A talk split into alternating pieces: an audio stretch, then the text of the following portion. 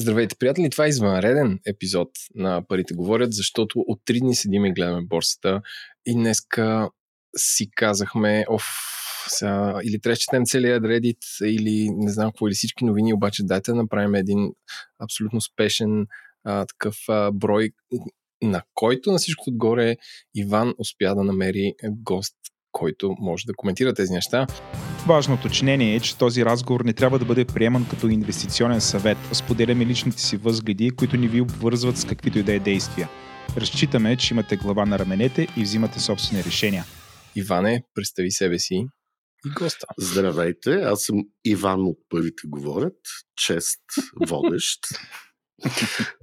и днес с мен е една много известна борсова акула Богомил Николов от Штатите, който, както всички българи, които направят пари по финансовите пазари, вече е строителен предприемач. И чувам, че и Владо е с нас, но... Здравейте, аз съм тук, да, да, да. Да, но нека се пак Богомил да се представи. Здравейте, отдавна не съм акула, не знам има ли пенсионирани акули. Нещо такова съм вече май. И да, строителен предприемач. Човек трябва с толкова много пари да се чуди къде да си ги инвестира. Занимавал съм зна... се с финансови пазари доста време. Поживях в Штатите, макар не и конкретно с акции, но с всички други видове финансови инструменти. И наистина пазарите са много интересни и заслужават един извареден подкаст.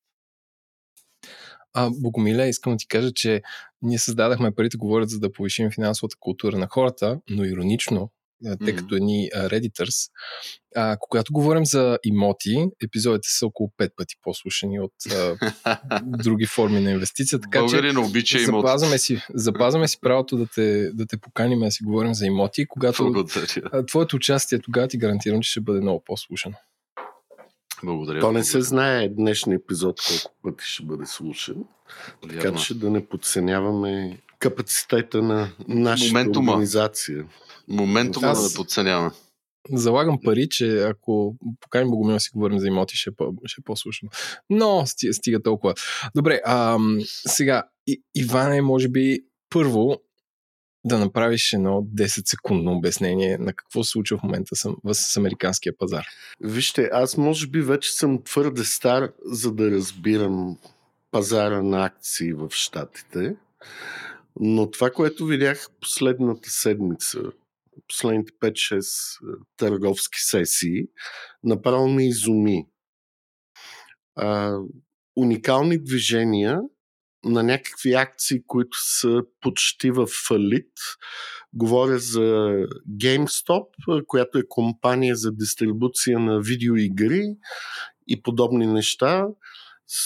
Същото нещо се случи с компания, която оперира киносалони в Штатите, както и с BlackBerry. BlackBerry отдавна е под вода, а както всички знаете, физическите магазини и киносалоните са празни. Но това нещо, което се случи, е уникално, защото социалните мрежи, социалните мрежи доведоха до многомилиарден взрив в цената на няколко американски компании, изцяло като ентусиазъм и социална търговия, ако мога така го нарека. Всичко тръгна, т.е. не всичко тръгна, но най-голяма най-големия скок се получи в цените на GameStop от една Reddit група, която се нарича Wall Street Bets, а не Wall Street Investing или Wall Street Wise People. А, Иван, извиня, че те прекъсвам. Какво е GameStop? В смисъл, какъв е предмет на дейност тази компания? Защото ние го споменаваме като дистри... бранд, ама е добре да знаят хората. Дистрибуция на видеоигри, магазини. Тоест, те, които имат те не... няколко стотин, доколкото знам, локации в молове в на, Штатите. Няколко, няколко хиляди, мисля, че няколко дори хиляди. в България имат локация. Не знам дали е под същото име, но мисля, че и в България имат локация. Пет хиляди, мисля, че са магазините. Но всичко това заради локдауна отдавна не работи. И заради бързата скорост на интернет, хората не ходят до магазина да си купят видеоигра, а си я поръчват онлайн и тя им пристига като файл, който да свалят. Те още повече, Или... Извинявам се, че се намесвам тук да вмъкна само, защото да, точно за това говориш. Още повече всичките компании, които дистрибутират видеоигрите, те имат целта да все повече и повече да изолират физическото продаване на, на играта. По-скоро искат да го правят онлайн. Много малко са тези, които купуват физически игри, едно. И второ, те имат някакъв модел, GameStop имат някакъв модел, в който ти може да върнеш стара игра, да купиш нова, купуват ти старата игра на някаква цена. Доста old-fashioned бизнес. Да, нещо като, както беше за тази голяма компания за CD, която също фалира. И, и какво се случи? А, някакви хора... Blockbuster. Които, Блокбастер, точно така. Да, блокбастер. Някакви хора, които се организират в интернет, в случая в Reddit, но това нещо се разпиля към Twitter и Facebook, включително днеска в тази нощ в нашата Facebook група Парите говорят, имахме постове от хора, които а, имам предвид чужденци, не българи, които разпространяха това нещо, как трябва да се купува GameStop. Очевидно е станало толкова вайрал, че в нашата хилядна група са стигнали до нас, за да се опитат да пуснат подобни постове. А по същество всичко тръгва от един човек американец, който с 50 000 долара купува акции на GameStop, мисля на цени между 5 и 10 долара на акция, края на лятото на 2020 година. И създава някакви мемета или мимс с GameStop, при което почват някакви други хора да се включват в това нещо. Някой купува акции, друг пише по тая тема в социалните мрежи. Но в един момент, това, което хваща умовете и сърцата на мас, дайте да прецакаме гадните Wall Street хедж фондове, които шортват акции. Това нещо грабва хората по такъв начин, че тази Reddit група достига до, в момента мисля, че е към 3-4 милиона потребители. Два бързи въпроса по самото изказване предизвикат. Първото е много бързо какво значи шортване на акция. Аз съм сигурен, че сме го обясняли в нашия подкаст, но все пак, ако някой попада сега тук. И втория въпрос е как, защо според вас точно GameStop предизвиква а, такава ангажираност? Защо точно GameStop иска да защитят тия потребители в Reddit? Откъде на къде? Аз ще отговоря на втория въпрос, за да довършим мисълта си, а на първия ще отговори Богомил, който е много по-голям експерт от мен в това. Значи, специално GameStop, а, може би нали, винаги може да има конспиративна теория, защото това е избрано. Еленко в последствие ще обясни какви са тия теории, кой е имал интерес в тази работа. Но това, което се случва, че един човек обяснява, че иска да изкара пари, за да си покрие студентските заеми и смята, че през акциите на тая фалирала компания това може да стане и междувременно да се прецакат няколко големи американски хедж фонда, които са така наречените изедници на обикновения човек. GameStop сама по себе си като начало няма нищо общо. Дали е GameStop или някаква друга компания, това е без значение в началото. Заради този стейтмент за изплащането на студентските заеми и за прецакването на хедж фондове и понеже една от най-шортваните компании хваща умовете и сърцата на хората, които масово решават да купуват акции. И сега нека да отидем към Богомил, за да обясни какво е това шорт, шорт сквиз и как се случва това нещо и въобще кой ги прави тия неща. Всичко супер и аз надграждам веднага. Моля те, Богомил, обясни защо и тия изедници, нали, само тук кавички, но защо тия изедници, хедж фондовете използват шортване. В смисъл, това трябва да го обясним на нашата аудитория. Първо да кажа какво е шорт сел. Шорт сел е да продадеш нещо, което го нямаш. Взимаш го на заем, продаваш го, с очакването, че цената ще падне, след това го купуваш на по-низката цена, евентуално, и го връщаш на собственик. Това се практикува, има даже така доста фондове, които, хедж фондове, които това им е така стратегията и, и основно практикуват шорт села. Идеята там е, че наценени акции или активи, може да са и други, не само акции, поради друга невъзможност а, да ги продадеш, ти ги взимаш на заем. Просто има доста фондове, пък, които са long-term investors, в, нали, дългосрочни инвеститори в а, този вид акция, взимаш ги на заем, плащаш някаква лихва на тия акции, които си ги взел, което според акциите и лихвата варира, разбира се. Сега, може би, после ще се върнем, чувам, че вече имало ако искаш да вземеш назаем акции на GameStop и другите подобни актуални в момента, лихвата станала 50%, преди изобщо да разрешат шортсела, да забранат шортсела, което се случи вчера днес.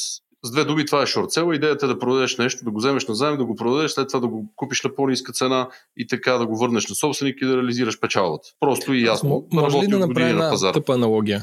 Мгм. А, още по-тъпа анал- аналогия, горе-долу хората си представят и каква е печалбата. А, да речем, аз а, искам да си купя да шортна ябълка, защото знам, че ябълките ще поевтинеят. И една ябълка струва 100 лева.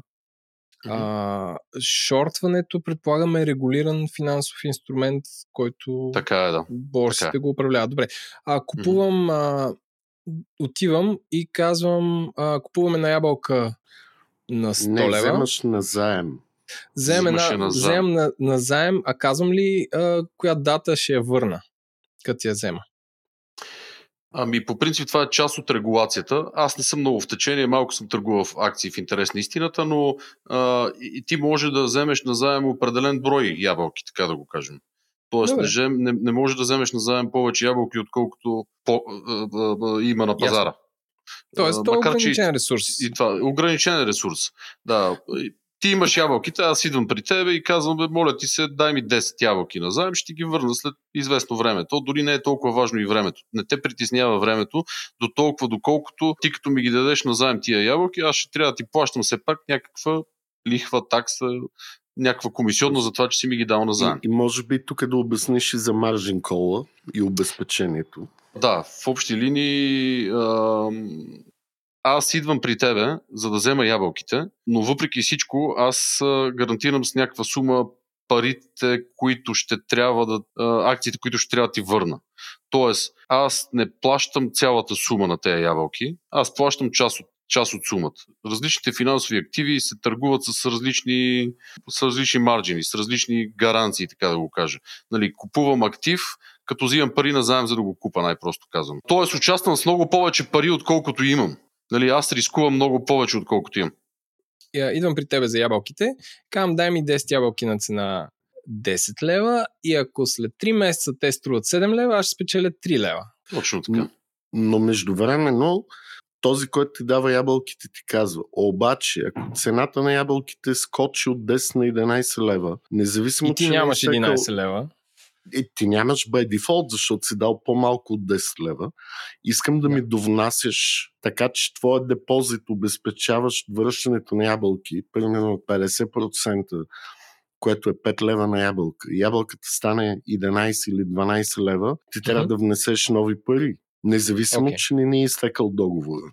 То, който ти ги дава на заем, да, той трябва да си гарантира, че ще му ги върнеш по някакъв начин. Това той все пак ти иска нещо да му дадеш, да, да гарантираш с нещо, така да го кажем. Тоест, дори да са скапани ябълки и никой да няма интерес, ако цената на ябълките стане безкрайност или много-много висока, всеки, който е взел тези, тези ябълки, ще бъде обявен в фалит, защото той няма да има физическата възможност да си плати. Ами Точно. най-големия риск на шорт села е това, че а, ц, на, на, на шорт села това, че а, реално the sky is the limit. Те могат да продължат да растат. А, ти не си ограничен в риска си. Рискът ти е неограничен, както видяхме, че се случи последните дни. И реално ти влизаш в а, една ситуация, в която губиш много пари. И както видяхме, дори големи хедж фондове не може да го издържат. Добре, а, добре, окей. А, мисля, че поразбрах, т.е. се разбрах отново за шорта и се надявам и нашите слушатели да се разбравят. ако- се връщам ако- обратно в света на GameStop. GameStop, понеже хората, които създадоха този хайп, да го наречем, знаят основното правило, че когато си шорт, печалбата ти е лимитирана между цената на акцията и нула, а загубата ти въобще не е лимитирана. Тоест, ако нещо струва 10 и ти си в къса позиция, най-много да спечелиш 10, защото то може да стане 0. Тук изключвам фьючерсите на петрола, които станаха отрицателна цена, но мисля, че при акциите това е невъзможно. Обаче, потенциалната ти загуба не е лимитирана. Тоест, тя може да е в десетки, стотици пъти по-голяма и това точно се случи. Акциите на GameStop се търгуват около 5 долара цялата 2020 година и от октомври месец, даже не от октомври, на, мисля, че От на декември. четвър, Мисля, че. четвър, 4 януари а, акциите на GameStop бяха, ето сега ви казвам точна цена, 17 долара. Те стигнаха вче, днеска до 500 долара. Представете си загубата на тези хедж фондове, които са били шорт, каква е? 500 минус 17 е 483 долара на акция. Милиарди. Капитализацията на GameStop се е качила от 5-600 милиона на 25-28 милиарда долара. Тоест, за нашите слушатели, ако искате някой да влизате в къси позиции, трябва да сте много бързи и дисциплинирани да си минимизирате загубите, защото в противен случай нещата са много сериозни. А, добре, ако на теория на- цената на една акция се увеличи така, не е ли по-трудно те да се шортват? Тоест, не е ли по-лесно да се шортват а, ефтини акции? Ами не, няма голяма разлика. В смисъл, не това е не това е ключа от бараката. Нали? Това, че акцията струва 400 долара или акцията струва 40 долара, като абсолютна стоеност говорим, да, изисква малко по-голям ресурс, разбира се, но, но не мисля, че това е разковничето тук в, в цялата тая странотия, която, която коментираме. Нека само да обясним и за нашите слушатели, Богомил, какво е това нещо short squeeze, което се случи в момента, което е свързано с предишното, което обяснявахме какво е margin call. Шорт сквиза е тогава, когато доста а, група от а, инвеститори решат да изхвърлят от пазара такъв, който е а, шортнал определена акция, който е на шорт сел. Тоест, те знаят, че колкото повече тази акция се качва, толкова по-бързо ще му дойдат марджин коловете, той ще трябва да довнася пари или просто в някакъв момент ще трябва да излезе от тази акция. Тоест трябва да ги купи обратно от пазара тия акции, за да ги върне на собственика им. Ко- Когато дойде тоя, това, това напрежение, когато цената се покачва, реално в някакъв момент то става лавинообразно, защото тези, които са шорт сел, почват и те да купуват. Тоест, пазара изведнъж лавинообразно отива нагоре. И реално натискат ги, притискат ги във ъгъла, за да могат да върнат акциите и да си посрещнат маржин коловете. По същество Да. става, че две групи хора, тия, които купуват акции и тия, които шорт, и те трябва да купуват акции, а то нямат достатъчно, нали, акциите са 100 все едно. да.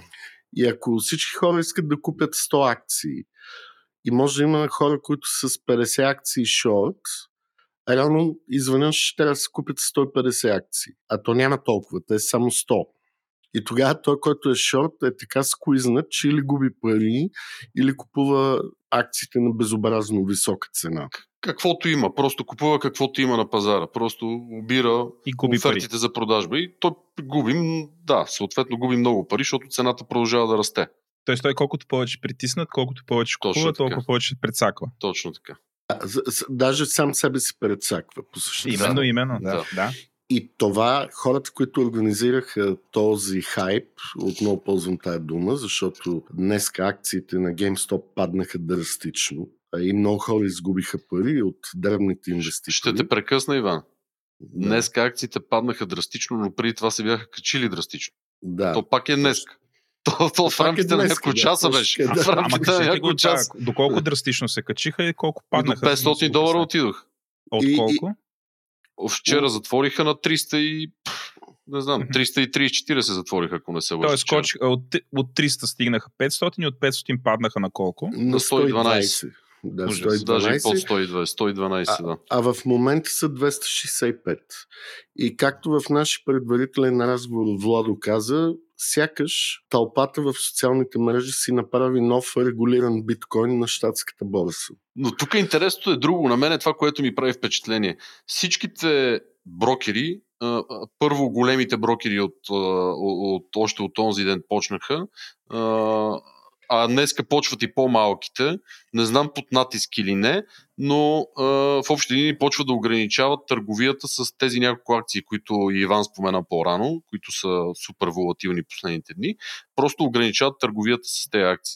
Забраняват на, а, на клиентите си да търгуват с тях. Просто в момента са разрешили малко, доколкото разбирам, даже сега тук видях а, и някаква новина, разрешават само излизане от позиции. Което вече става малко странно. В смисъл, това не е свободния пазар. Да, волатилно е, да, много рисково е, но, но нали, всеки, който се опитва да търгува на финансови пазари, трябва да знае, че финансовите пазари са изключително рискови, особено за хора, които а, така не, не има това професия. Ето тук мисля, че акулата в тебе преговори. Да. В смисъл, няма ли някаква червена линия на това, в което трябва да оставим хората да се предсакат или още просто няма червена линия и те да правят каквото искат и да си струшат парите? Ами, то на това, на това са основани финансовите пазари в общи линии. Много е интересно, че все още има хора, които ме познават от преди години и като ме видят, ме питат, то ще ли играеш на финансовите пазари?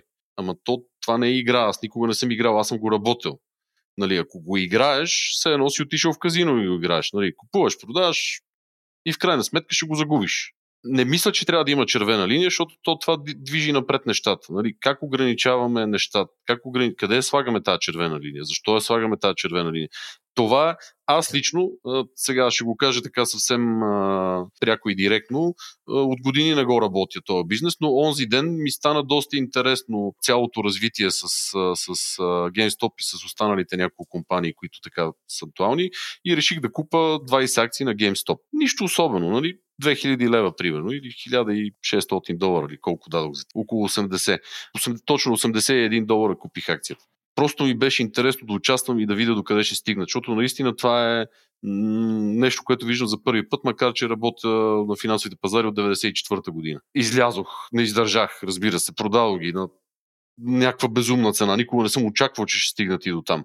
Но, но винаги си така, гледайки ги нещата, връщайки се назад, наистина тук имаме малките хора, основно малките хора, защото не, не, по никакъв начин не подценявам възможността, че имаше доста и а, финансови акули, които се включиха за да скуизнат другите финансови акули. Без тях нямаше да стане.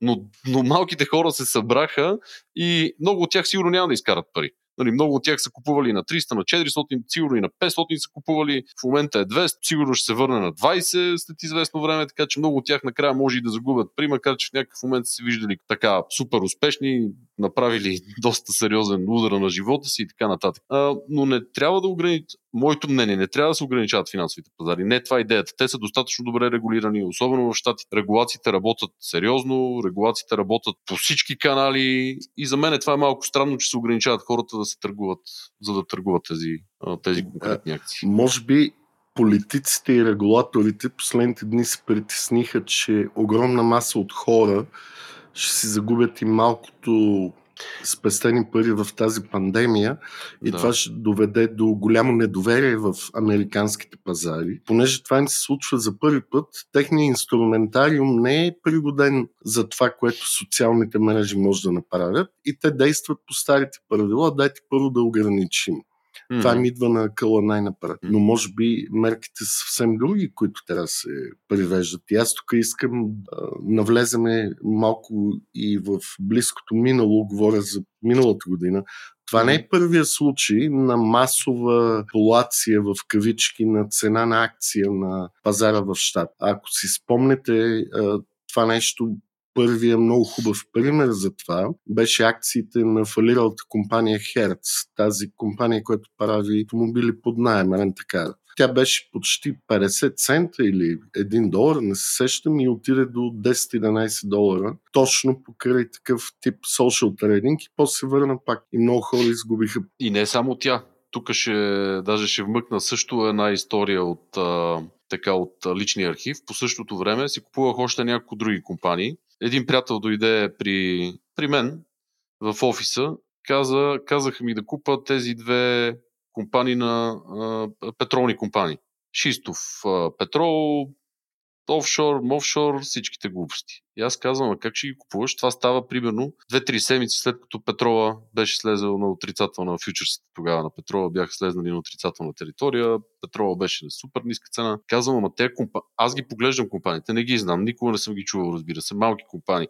Поглеждам ги му казвам, компаниите са фалирали. Те имат толкова много дълг, те дори нямат а петрола е на толкова ниска цена, те дори в момента нямат ресурса, дори петрола да се качи, те нямат ресурса да почнат да го добиват. Нали, толкова са зле. Качиха се, той направи 3-4 пъти на пари. Penny Stocks. Нали, купи ги на 80 цента и ги продаде на 2,20 долара. Нали, те по спомен, грубо. Но няколко пъти се случиха тези неща. Наистина Херс беше едното от тях. Разбира се, после всичките приключиха, фалираха, както и се очакваше, но имаше хайп и тогава точно малките инвеститори по същия начин бутаха необяснимо определени компании нагоре. И според мен това ще продължи а, бащата на това бутане на цените до някъде е Елън Мъск, който с неговите твитове жестоко движеше цената на акциите на Тесла нагоре-надолу. Дори получи огромна глоба от СЕК, но на него това не му пречи. Дори в случая с GameStop, твит на Мъск вдигна цената на GameStop с почти 100 долара. Да. GameStonk, нещо такова беше. GameStonk беше да, да, GameStonk, да. Аз само да, да питам Богомил, защото нали, а, първо да кажа, че от последния час развитието е, че Robin Hood и други платформи, mm-hmm. не знам за Revolut, са забранили търговията с определени акции, т.е. тези, които са посочени от форума. А, едната е GameStop, другата е MC, просто не, не позволяват, което според мен е някакъв странен вид цензура. А. Ти като каза, бе, стана ми любопитно, фанах и си купих акция. Нали, като един mm-hmm. такъв потребител, а, нали, като кажеш, че се занимавал с преди 10 или там 20 mm-hmm. години, какво, извади стария компютър, вътре блесна един терминал, логна се старата си парола и си купи. Не, бе, човек. си извади апа и ти през револют или как, как не, го направи? През револют, точно така, през okay, револют го направих. Да. И просто имах добре. там 1600 долара и просто купих 20 акции за тях. Това беше супер просто. То това е проблема на пазарите, че стана много просто. И вече всеки го прави, е така, докато се чуди къде да, дали да си отвори uh, Pornhub или да си отвори uh, Bet365 или да си отвори революта и да натисне, нали, защото Робин Худ ги няма в България, но в Америка със сигурност се случва това нещо. И просто хората натискат и купуват нали, малкото. Аз съм купил за 1600 долара. Нали, дет се вика нищо особено, но 1 милион човека да купат за 1600 долара вече става особено. А, според мен е, а, спирането е, а, сещаме се, че Робин Худ преди време имаха как да кажа, бяха в пресата не много в позитивна светлина, защото някакъв младеж се беше самоубил след като загубил mm. 700 хиляди долара. Той, той е някакъв студент, просто си играл mm. на пазарите. А, и пак да припомня на нашите а, слушатели, че, примерно, в Штатите, въпреки че търговията с акция е по-лесна, отколкото тук, доколкото знам, а, пазарта не е толкова лесен да се случва онлайн, защото мисля, не, че да. Е в, не. в няколко щата. Да, тук там е може би има, да. като цяло е забранен. Мисля, че в Аризона, е в Невада и в Ох, не знам къде си. Тоест не, не е Ако лесно. ми позволите, е, понеже аз съм твърде възрастен да ги разбирам тия неща, защото моите спомени от Тесла са, че на 70 долара накарах моя колега в нашата брокерска къща да продаде Тесла, защото повече не може да... И то, той си го е записал това нещо и от тогава ме тормози всеки божи ден. за да Момент да провериме, да провериме акциите, колко са Колко Тесла. милиона сме изгубили от това мое настояване. Е, и затова казвам, че аз съм твърде възрастен за това. Много ми се искаше а, да ви прочита, понеже до някъде аз не разбирам какво се случва. Наистина независимо, че съм бил част от този бизнес. Събрал съм си тук извадки от различни медии, да ги наречем, или нюзлетери, които искат да обяснят този феномен, който се случи до голяма степен заради Robinhood, Webull, Revolut, още други такива платформи, както и заради социалните мрежи, основно каналите са в Reddit, Telegram, Twitter. И просто сега ще ви цитирам, това не са мои мисли. Според Bloomberg, хората инвестират днес движени само справедлив гняв за тази несправедливост на поколенията. Това, което те виждат като нечестност и корупция по начина по който банките бяха спасени през 2008 година, без да имат нужда да платят глоба или да има нещо, което да като възмездие да платят. И това нещо е създало неравенство и бедност. Тоест, това да кажем е емоционалния бекграунд на хората, които се възбуждат по темата нека да прецакаме няколко Уолстрите кули. Другата теория е всеки ужасно е в ужасна скука. Тоест тази скука води до абсолютно нерационални решения. Без да имаш какво да правиш по време на тази пандемия, хората се обръщат към пазара на акции като начин на entertainment, т.е. като начин на забавление. И евентуално биха направили много пари. Статистически 2020 година индивидуалните, най-дребните инвеститори а, бя, са 20% от а, целия оборот на пазара на акции, а 2019 година са били само 10, т.е. два пъти увеличение. Следващата теория е Робин Худ в кавички. Ръста на така наречените инвеститори аматьори на пазара на акции, може би се дължи на Робин Худ. Това е апликацията, която създаде без лес, лесно достъпен начин до борсите, без никаква комисионна и даде възможност на милиони потребители да участват на пазара на акции и по този начин да влияят върху него. Следващата теория. Това, не знам, тук може би Еленко ще каже как е правилният термин. Мемификацията на обществото. Еленко, правилно ли го казвам или е мимификейшн? Ами ние го казваме меме, колкото и да е тъпо. Окей, okay, значи. Мемификация на обществото, т.е. чрез мемета големи групи хора, т.е. чрез тази визуална чрез тези визуални послания през социалните мрежи големи групи хора почват да изказват едно мнение или да действат в една посока и това, да кажем, създава подобни феномени. В крайна сметка, в крайна сметка аз мисля следното огромното печатане на пари, за да се справим с корона кризата и стигането на тези пари а, рано или късно до обикновените хора, които по някакъв начин си загубили работата или бизнеса им не върви така както е, а, или по някакъв начин трябва да се седят вкъщи. съчетано с възхода на социалните мрежи, и платформите за бърза търговия на акции, като Robinhood, Revolut, Webull, създават тия неща, които не винаги са адекватни, но според мен трябва да се подготвим за абсолютно нова реалност на пазарите на акции, освен ако политиците и регулаторите не решат нещо друго. А, аз искам да.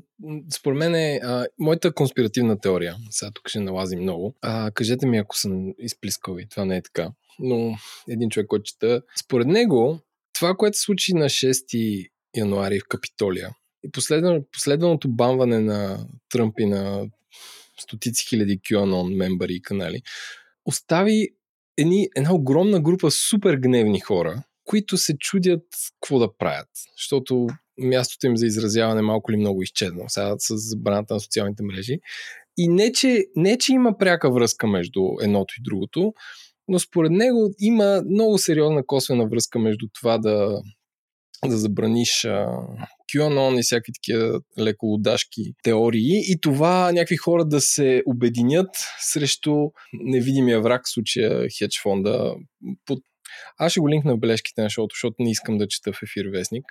А, но всъщност а, един от акционерите, и, а, който е инвестирал доста пари в GameStop, а, който през декември пише писмо до борда. Те го включват в борда, който се казва... Само секунда. Райан Коен, а, който има теория нали, как, да, как да се обедини това, като има някакъв друг бизнес и че реално първия сърч или първото отскачане на акциите са подтикнати от него. Но това ще го линкна просто за да, за да видите тази история, че реално не случайни хора са, са били в ам, а, първоначалното покачване на акциите на тази. Аз само да спомена, че човека, който стартира това нещо с 50 хиляди долара, в един момент имаше 25 милиона долара по сметката си от, само от акциите на GameStop. Нямам представа дали е успял да продаде днес, но това са неща, които дори на пазара на криптовалути се случват трудно. А, Иване, мислиш, че това, което се случи днес, ам, ще доведе до някакъв нов вид модели за предикции, нов вид регулации срещу такива хиперволатилности на определени акции. Защото предполагам, супер много неща са, са свързани с този риск. И сега, като има такова положение на пазарите, според мен трябва системата да се опита да го предвиди и, и, и регистрира след като. А Богомил каза, че такова нещо не е виждал. Да, според мен отдавна има системи, които предвиждат sentimental трейдинг. И ние с Владо сме си говорили по тия теми, поне той да, занимава да. с Artificial Intelligence. А, те следят а, определени ключови думи в социалните мрежи, в интернет пространството и се опитат, опитват се да покажат сентимента за дадена компания, дали е нагоре или надолу. Но това много, все още тия системи са много, много млади. Те не са научени добре да, да имат добър предикшн. Това, което правят е да възбудят интереса на човек към дадена компания и то вече да прочете и с неговия мозък да прецени дали нещата лавинообразно отиват нагоре или надолу. Това го решава човешкия мозък. А от друга страна, убеден съм, че на база на тези събития последната седмица, регулаторите в типичния си стил ще създадат нови регулации, които най-вероятно няма да са адекватни, защото голяма част от хората, които работят в тези регулаторни органи или политиците в съответните парламенти са много-много далеч като познание на нещата и надявам се нашия подкаст да им помогне да са малко по-адекватни. Може а, само да стискаме регулации, а, като каза регулации, сенатор Елизабет Уорън вече е казала, че а, чака регулаторите да се събудят и си свършат работата.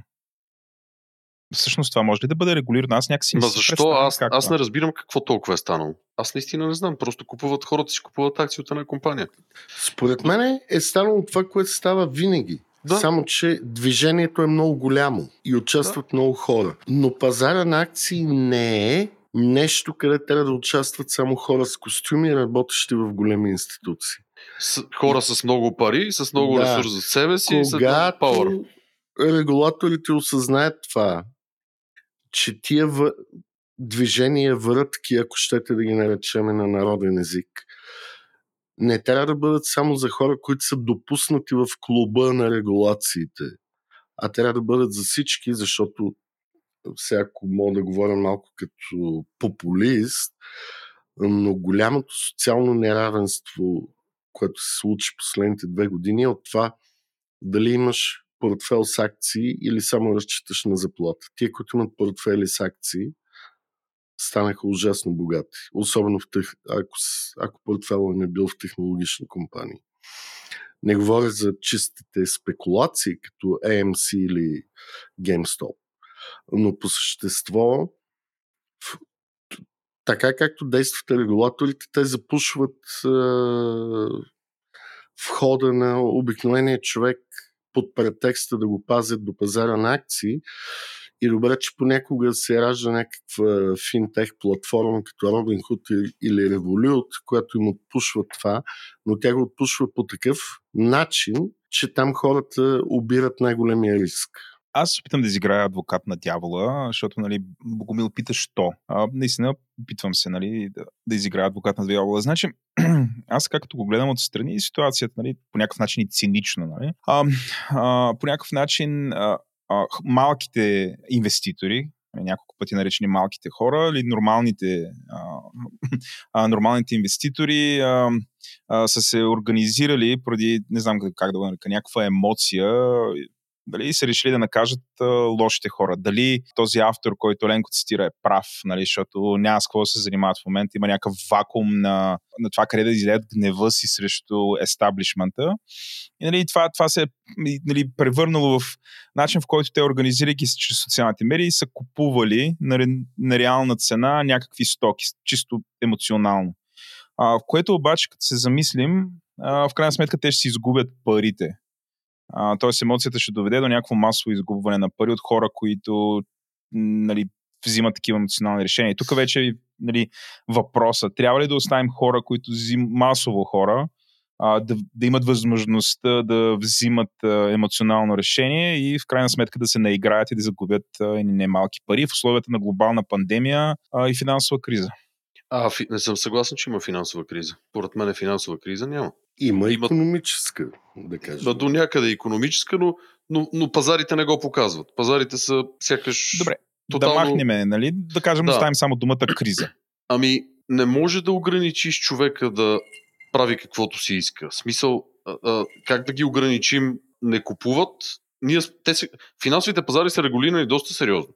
Дори в момента, примерно ще дам за пример днес, където пак беше супер волатилен ден за за тези акции, няколко пъти е, биват пирани от търговия. Има определен механизъм, по който при определена волатилност, при определено процентно движение на дадена компания, тя се спира от търговия за определен период от време. Дет се казва да се охладат страстите. Но това не спира пазара. Нали, какъв е другия начин? Забраняваме на хората да търгуват акции, както се случва в момента. Ние им забраняваме тия акции да ги търгуват.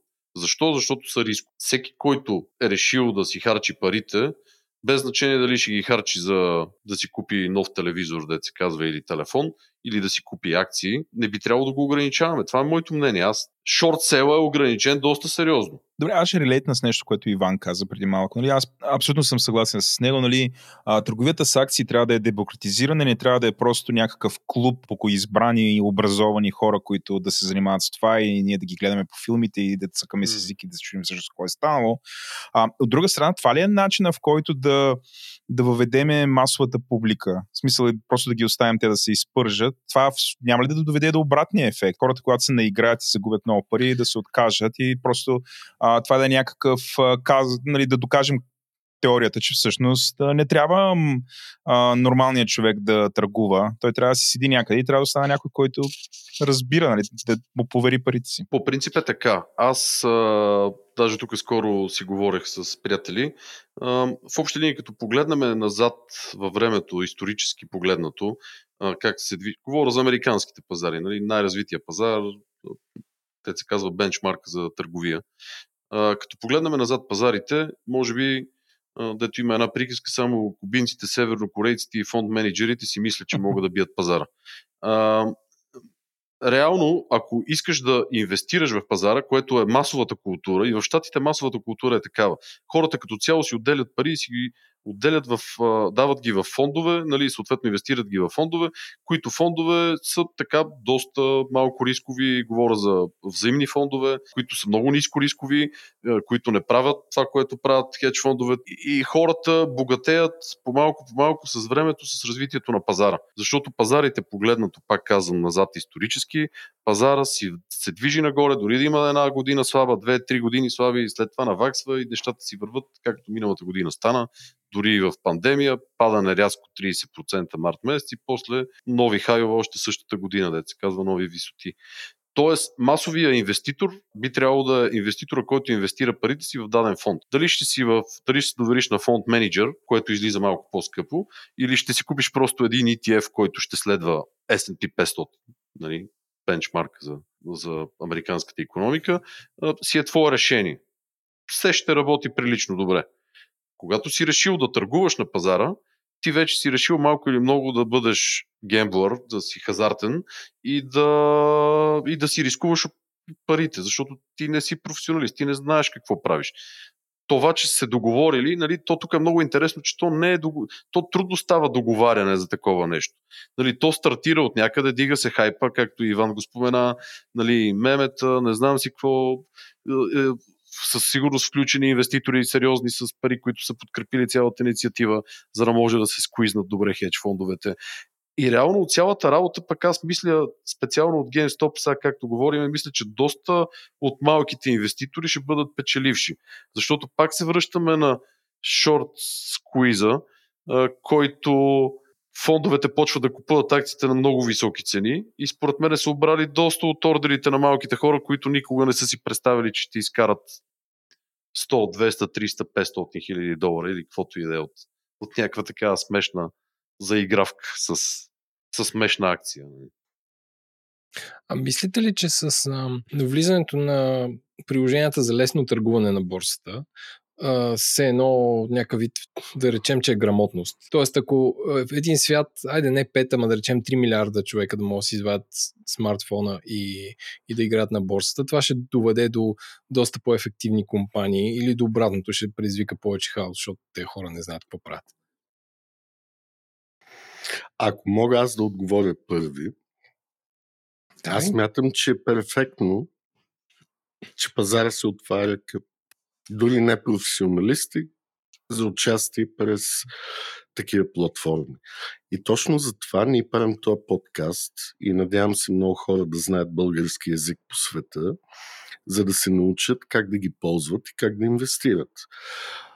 Да, естествено, когато правиш е, спестовен портфел, който е за твоите старини или за децата, е много по-добре да си при asset manager или да купуваш ETF-и, но никой не ти забранява с някакви пари, които можеш да изгубиш, да участваш точно в такива, да ги наречем, весели или социални схеми, откъдето обаче трябва да бягаш бързо, както е направил Богомил, който е, е търгувал на тия пазари, е, мисля, че основно с фьючерс и опции, където mm самата търговия е много по-бърза. Там не, не стоиш дни в позиция, само часове или минути. Но без значение от това. А, и това, което Владо питаше, според мен е регулацията не трябва да презюмира, че хората са тъпи. А тя в момента точно това презюмира. Хората са тъпи и трябва да ги пазим от загуба, защото те са тъпи. Хората въобще не са тъпи. Загубите на пазара им създават най-важното усещане в този живот, че няма как да имаш гарантиран минимум на нещо си. Никой не ти гарантира минимално щастие, минимална заплата, минимална лихва, сигурна главница в банките, сигурна инвестиция в акции, да не говорим в финансови инструменти като фьючерс и опции или криптовалути. Нека загубите по някакъв начин да носят отговорност на хората, да следят това, което са подложили на риск в своя си живот. Част от нашия подкаст е това да покаже на хората, че без риск няма печалба. Но когато имаш риск, трябва да си готов да загубиш. А след, след тези силни думи няма какво да добавя. да, да, и аз абсолютно. А, просто на моменти, между другото, нали, думите на Иван звучаха като такова, като сурвакарите, нали, за силно. И така. Просто изредини такива, нали, мечтаната, нали, това, което всички мечтаят, които инвестират, но да, просто аз, няма аз как да стане. всички хора да намерят своя геймстоп и да избягат бързо, както Богомил го е направил. Аз моя бавно го открих, 10 на години. Не беше така е, еднократен. Е, ти, ти си открил други да, удоволствия. Стопове, живот, други като, стопове. Като инвестиции в недвижими имоти. Добре, хора, благодарим ви много. Как ска, изслушахте този извънреден епизод. Мисля, че всеки си за една полка. А, и скоро ще така, полузапочнем полуофициално нашия нов сезон. Не, че има разлика между новия и стария, защото всичко е едно и също от една година сам. Но а, продължаваме нататък. А благодаря на Богамил, на Иван. Да, на благодаря ви аз за поканата. Благодаря.